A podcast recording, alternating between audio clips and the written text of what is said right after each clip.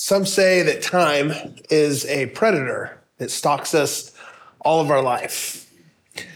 But I actually believe that time is a companion that goes with us on our journey through life and is a reminder to cherish every moment because it'll never come again. If you think I made that up, I didn't. That was actually a Star Trek quote by Malcolm McDowell.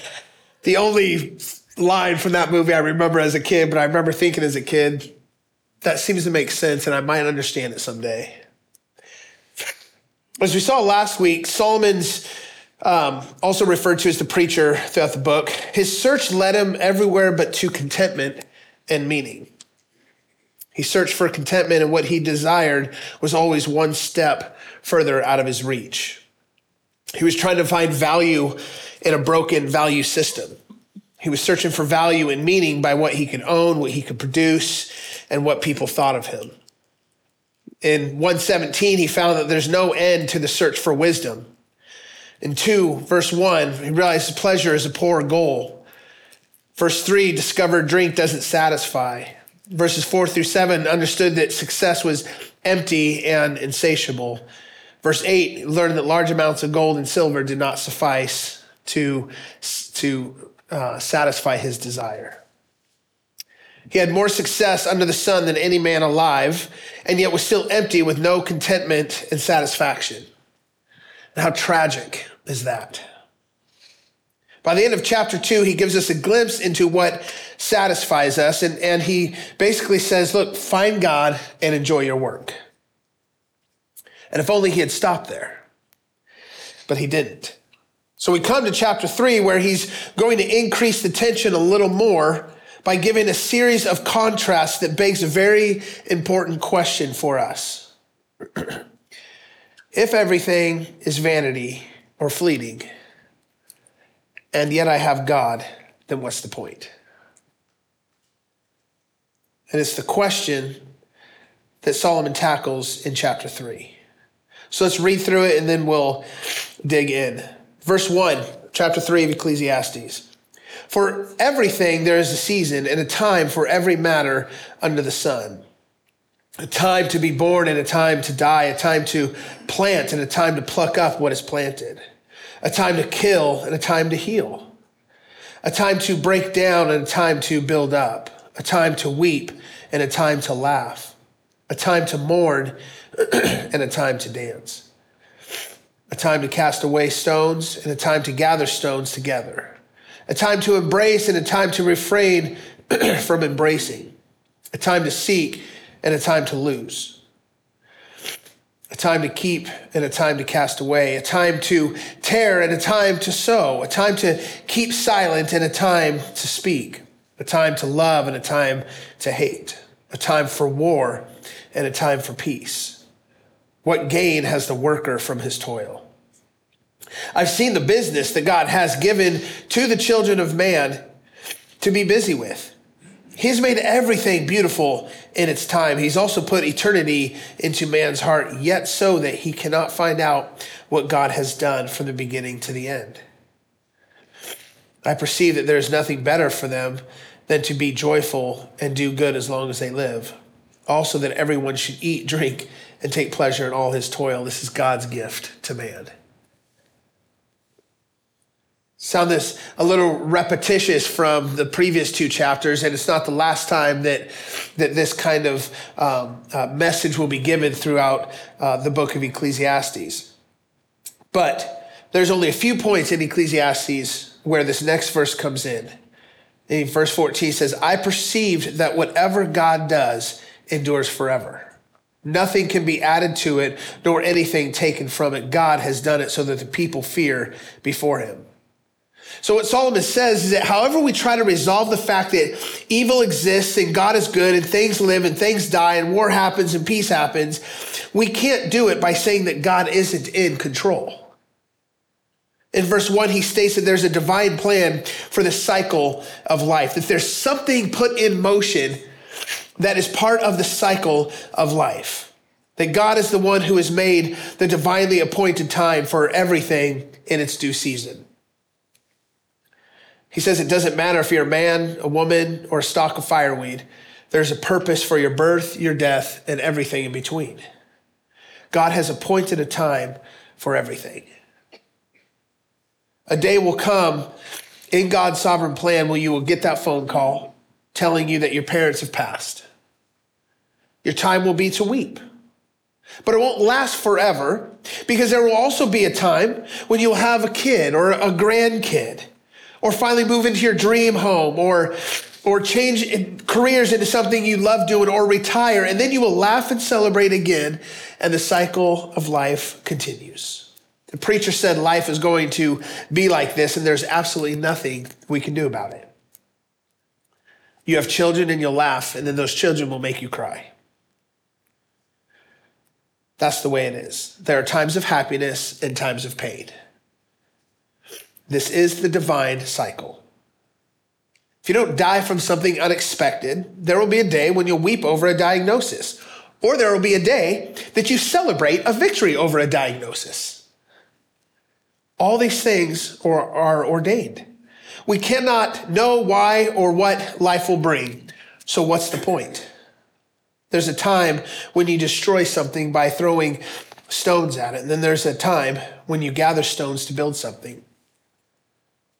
A time when you put a new roof on a house, and a time when you re roof that same house. There'll be a time for you to embrace, there will be times that you don't want to embrace anyone. There will come a time when you will be full of hope and want to search and explore new ventures, and then there will be a time when you will be hopeless and want to give up. The things you own will be useful for a while. You'll want to keep them, hold on to them. You've worked to invest money into purchasing them, and then you make the trip to thrifters. There will be a time for agony. Your heart will hurt so bad you'll want to tear your clothes. And then there will be a time to wipe away the tears because the pain is gone and there's new hope dawning. There will be a time for love. There will also be a time for rejection. This is the cycle of life. So, what's the point? That's just the truth of life under the sun. It's a reality that we don't like to accept. We like to think, well, if I come to Jesus, those things will go away and life just gets good. All these are a natural part of life. And when we realize this, it leads us to a very human response that we see in verse 9. What gain has the worker from his toil? What's all this for? Why should I work so hard when it's all going to be destroyed? Why get married when you just end up fighting and hurting one another? We, why have kids and deal with stress and, and, and all the unknowns and, and, and the inconveniences that they are, especially in their younger years, and, or perhaps maybe even having a wayward child? What is the point of having kids? Why go on living when I know at some point I'm going to wish I was, I was dead? See, the preacher is essentially playing the devil's advocate here. He's saying what all of us think and sometimes we wish we could say. What's the point of anything? Everything gets undone and there's nothing we can do about it. And when we have this perspective, it really doesn't take long to get cynical. I mean, do you ever feel like that? feel like, man, I would love to see the positives, but I feel like it's just negative. The world we live in is negative, and everything ends. It's interesting what he says in verse 10 and 11, though. He says, I have seen the business that God has given to the children of man to be busy with. He has made everything beautiful in its time. Also, he has put eternity into man's heart, yet so that he cannot find out what God has done from the beginning to the end. See, in the first two chapters of Ecclesiastes, Solomon or the preacher tells us that there's no hope unless we turn to God. Now we have a bigger problem though, because we have turned to God and we find out that he's given us this life of vanity and toil. He's appointed that we live in this world of meaninglessness. How do you live in a world that's out of your control and constantly subject to change? How do we live with a God who doesn't always make sense? God put eternity into the heart of every person. And in every person is the question of why. Why do we ask those questions though? Why does the why actually matter to us? Why does meaninglessness bother us in the first place? Why does suffering bother us? Do we think ants or bees are worried about the meaninglessness of their work? Why for us does that seem to bother us? Why ask the question, what is the purpose of living if we're meant to just toil and then die? And here's why because he set eternity into our hearts. That's why it never makes sense. That's why there's always something that seems to be wrong with the brokenness of the world. That's why we want value. That's why we seek after purpose and, and meaningfulness is because he's given us, he has put eternity in us to drive us beyond what this life actually offers.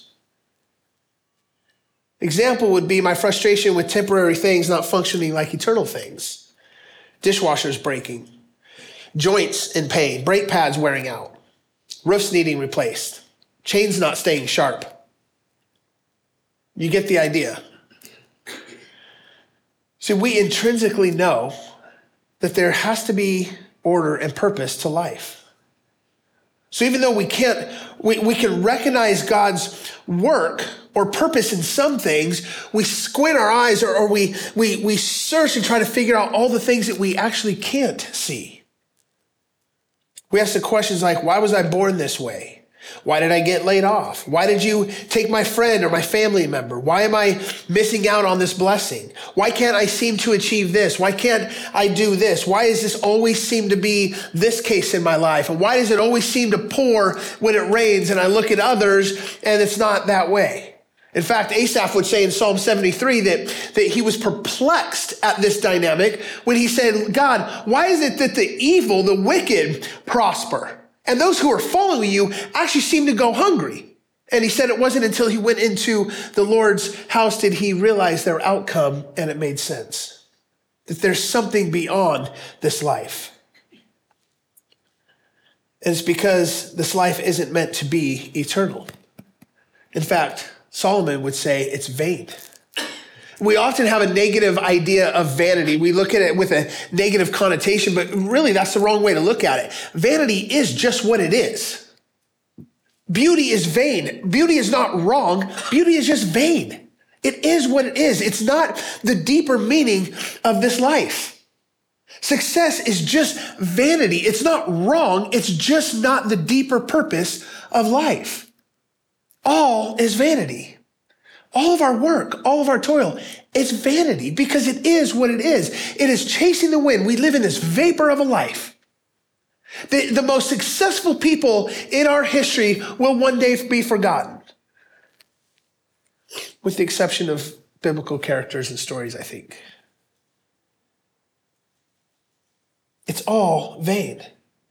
As one author says, there is a deep seated compulsive drive to transcend our morality by knowing the meaning and destiny of life. There's this deep seated drive to transcend, to, to hack life, to figure life out if we could just know the meaning and destiny of our life. But it's frustrating because God throws a wrench into that, doesn't he?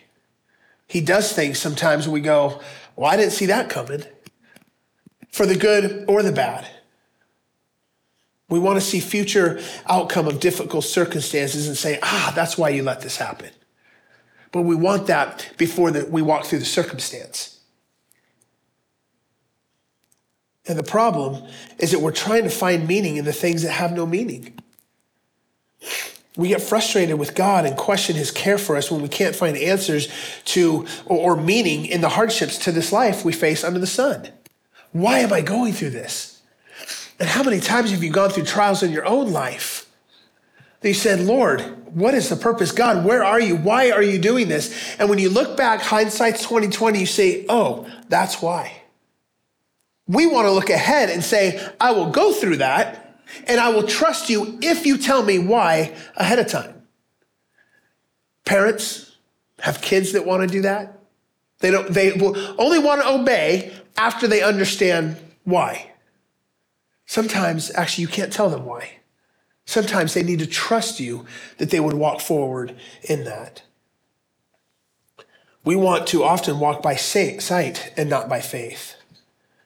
And the question we have to ask ourselves, and we've talked about this before, is when will we stop putting God on trial? Either he is good or he is not. Because a sovereign God is not one to be reckoned with if he is not good. We have plenty of good things that take place in this life that we don't need answers to. We accept them because God is good. Praise Jesus. I'm blessed. I'm blessed. Thank you, Lord. Then when we come through trials, when we come through tension and discomfort, we say, God, where are you? Either God is for us or he is not. He does not play games with us. He is not absent from our lives. That when we look at the trials we go, uh, go through and the sufferings we'll face in this broken world, we have to understand that God does not cease to be involved intricately in our lives and that he will also use that for our good, even painful circumstances. And I would say, especially in painful circumstances.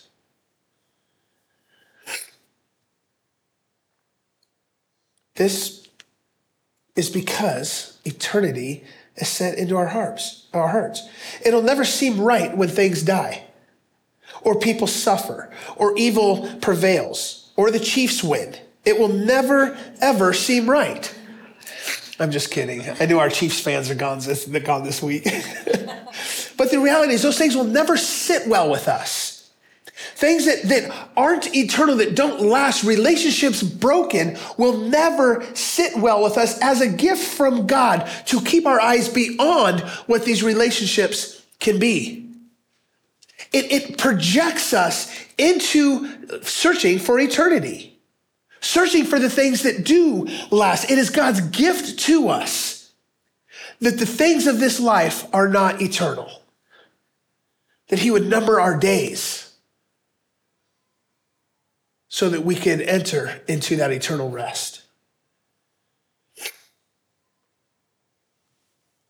We must not expect things that are a vapor to function eternally. This is the whole conflict. And we're dead set on finding meaning from the things in this life and not from God Himself.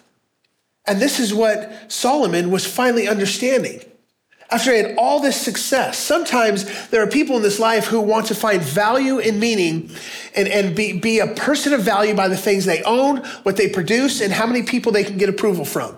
And there are those that will search their entire lives to get even a glimpse of one of those. And then there are people like Solomon who actually achieve owning large amounts of, of wealth and producing a lot and gaining the people's approval. There are those who can succeed and fail in both of those. The problem with those is those don't change the meaning and the value of who we are to God. And Solomon was just one who found success in that area. So he gets to verses 12 and 13. He says, I perceive that there's nothing better for them than to be joyful and to do good as long as they live. Also, that everyone should eat and drink and take pleasure in all of his toil. This is God's gift to man. And we're thinking, like, all right, Solomon, we've heard this before, and we're going to hear it a lot more through this book. So, so is that the purpose of life? Is that the meaning? How do we find meaning in work, in eating and drinking and taking pleasure in all of our toil? Is this the ultimate joy that we should be pursuing? Is this the ultimate meaning in life? No, because actually, while it's God's gift to man, he still says, even in the success of those, it's vanity. See, Solomon tells us not to get cynical and unhappy. Instead, we should do good in our lifetime. We should be pursuing good. In this short life, we, we, should, we, we have to trust God and do good. It, the the, the uh, shift is not to become the, the, the people who don't do anything, who don't succeed, who don't produce, who don't build relationships, who don't invest in things that are temporary. We just have to have a sober perspective of what they are because they too will fade all the wealth we want to build up, all the land we want to own, all the, the houses we want to build, all the wisdom we want to have, it will be gone. All the wisdom. I, I was just telling someone yesterday, they were, we were talking about age, and I'm like, yeah, I turned 40 this year, and my kids make fun of me for it. And it doesn't bother me at all getting older. I have no problem getting older. The problem is, I want to be wise as I grow older. I can't do anything about getting older. What I can do is growing in wisdom. And even yet, if I have another 40 years to continue growing in wisdom, not much of that wisdom will be passed along. There will be some that will be passed along, but all the things will not. So even most of that will die with me. So what's the point? See, even that is vanity. But in verse 13, he says that life doesn't actually have to be meaningless. Jesus puts it like this in Matthew 6:30 through 634.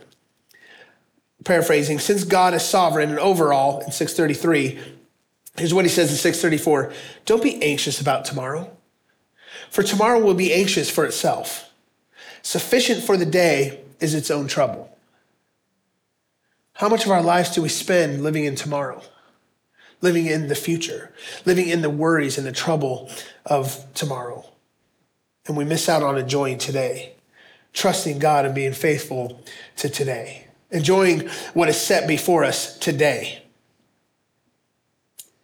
So today, I need to look at what's before me. Not take troubles from tomorrow. Today, I wake up and I said, Lord, what's the work you have before me to do? Who, what people have you given me to love? What can I learn about you today? What trials can I endure through today?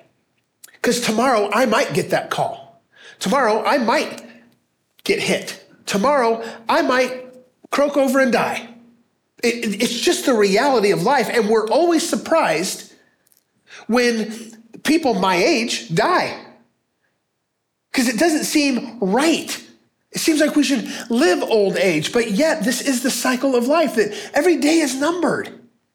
And we live as though we're guaranteed a long life. So we, we live into the future and we miss out on the presence of today. And we do everything we can. We live for today to avoid the future.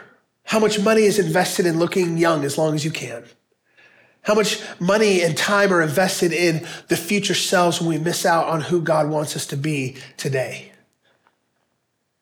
And we get to that place and we realize in an instant. You guys remember the 2008 crash? All the suicides that took place during that time from all those that were retired and lost everything they'd worked their entire lives for. Gone.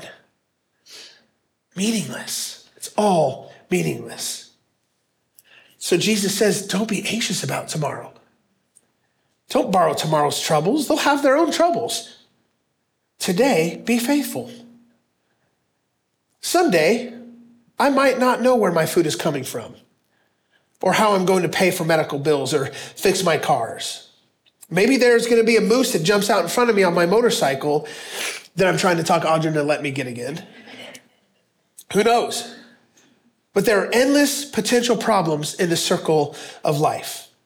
And these are what creates the conflict. But today, I'm doing okay.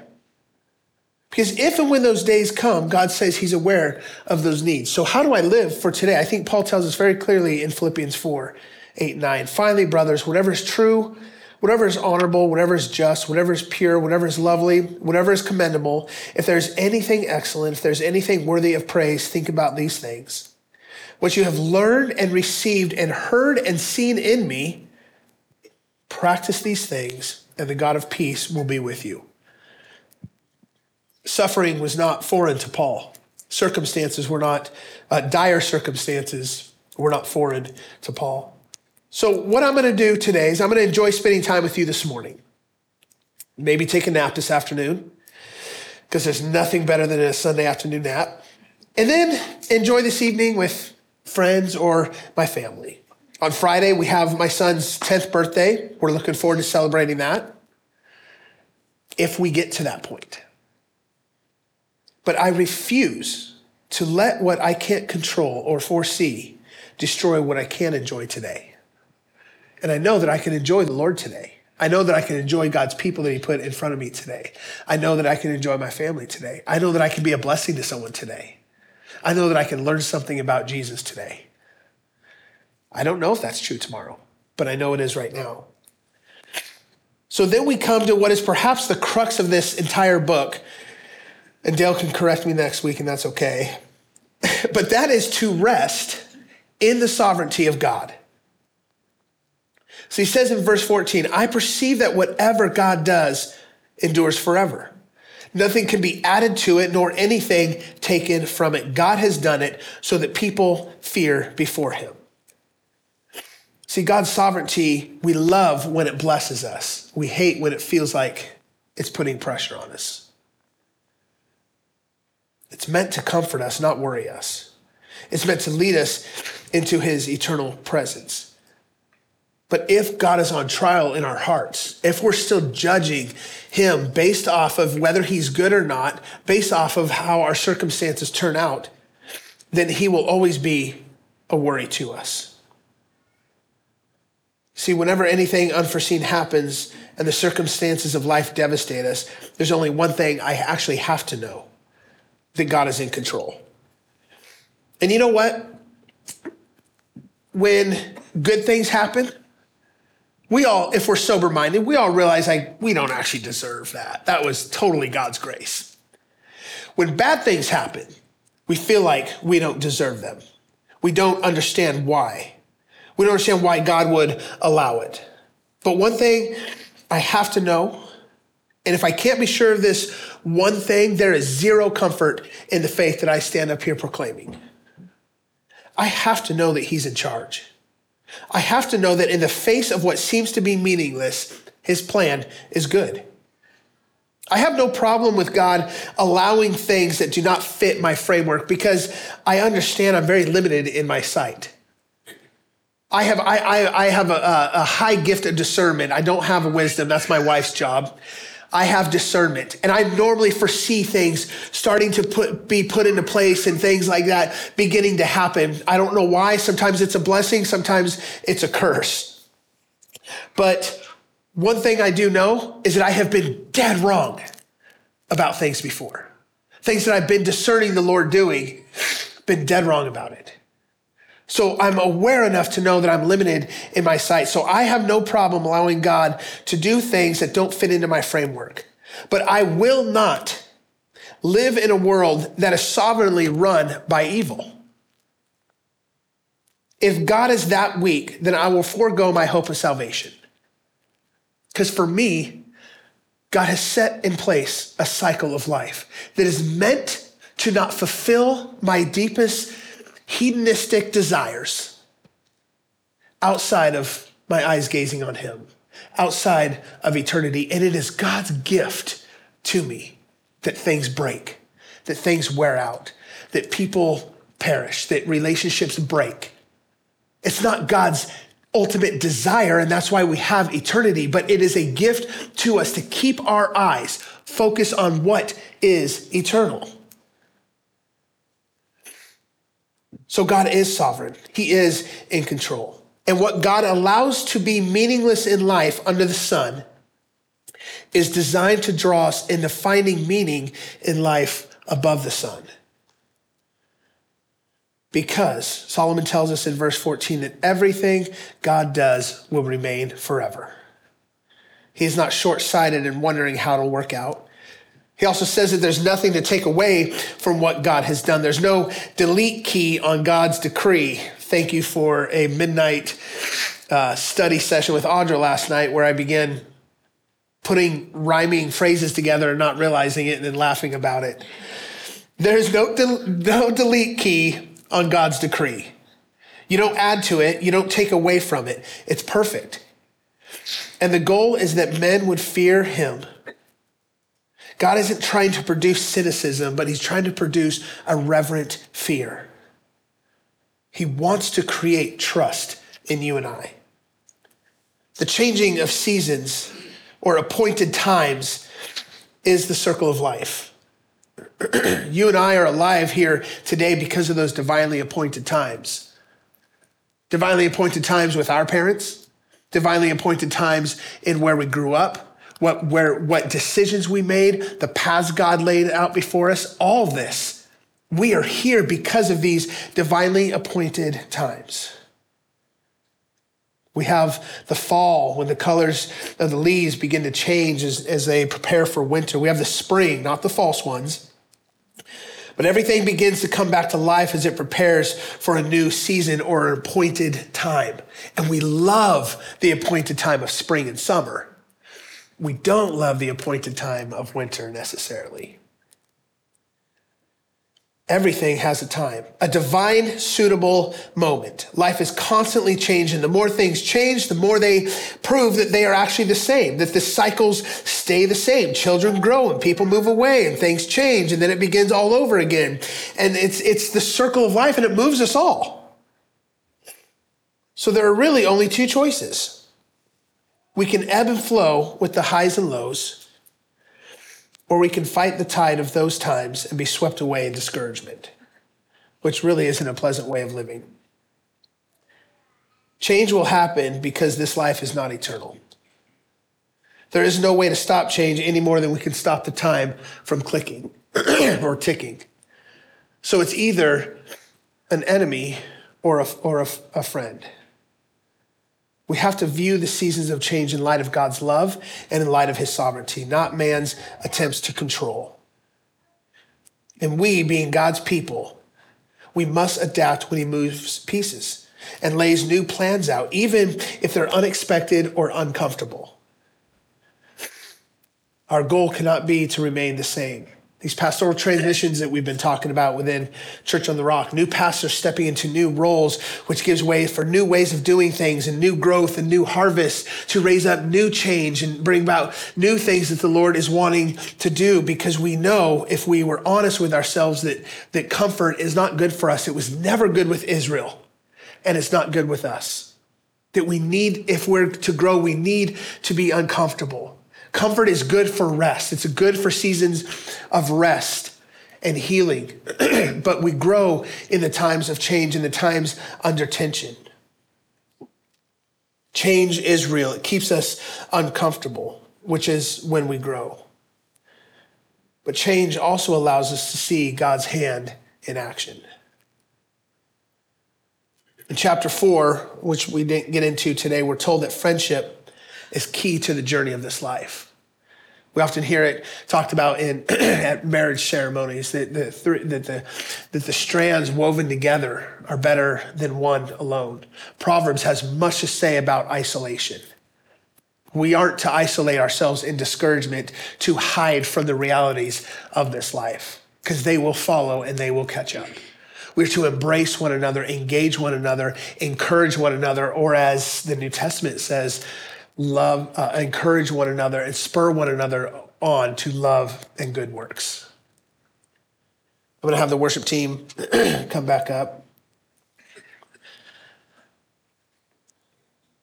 The ever changing seasons under the sun are meant to direct our gaze on the one who exists above it. And yet, that one who exists above it is the only one who's the same yesterday, today, and forever, as Hebrews 13 says. It directs our hearts to a God full of mercy and compassion, God full of comfort and care, of redemption and reconciliation. The eternal God who makes everything beautiful in its time, even death. These seasons and appointed times we encounter under the sun are God the potter, carefully molding eternity into us, the jars of clay. And if we embrace this reality with faith, then with every turn of the wheel and shaping from his hand, there's an opportunity to find meaning and comfort in this life. So I don't want us to be discouraged. The point of Ecclesiastes is to not discourage. In fact, it is really discouraging if our eyes are fixed on finding meaning in the things of this life. But if we look and, accept the reality that it's just vanity, it's neither good or bad. It's just vanity. Beauty, beauty is good, but beauty isn't what God values the most in eternity. It's not what he, he knows the beauty of us are going to grow old and we're going to go bald and, and lose our hearing and lose our sight and, and not be strong or not be, not be as capable anymore. And that is okay. Beauty is not eternal. It's beautiful in its own way, but it's not eternal. So we look at the good things that we value in life and the, the negative things that we value in life and say the good in both of those is that neither are eternal. That there's a life that drives our hearts in the presence of Jesus, who he says, this is where everything will remain the same. So without the gift of meaninglessness, I would not desire eternity. I'd be too busy finding meaning in the things of this world. And it is a miserable way to live when all you do is try to go from one thing to another, like Solomon did, trying to find meaning in all these different things my reputation, my position, my possessions, all these things. And when we say, Lord, I'll take what you give, the Lord gives and the Lord takes away. And that's Solomon's point. He's like, man, he rains on the just and he rains on the unjust. Because it's all temporary. God will judge the unrighteous and he will judge the righteous. And for me, I want to know Jesus. I want to have my eyes gazed on that person who, who gives me that perfect peace that surpasses the realities of this life. And that is the purpose of what Solomon's writing in chapter three. So we have to decide what we're going to do with that, what we're going to let go of in this life, what we're going to actually focus on, and what we're actually going to live for. So, would you guys stand as we close with a very powerful song? The lyrics are deep, they elicit thoughts, they elicit emotions that we have to come to grips with in this life where we cannot control the change that happens. So, let us contemplate, let us worship, and let us enjoy the moment we have together in Christ.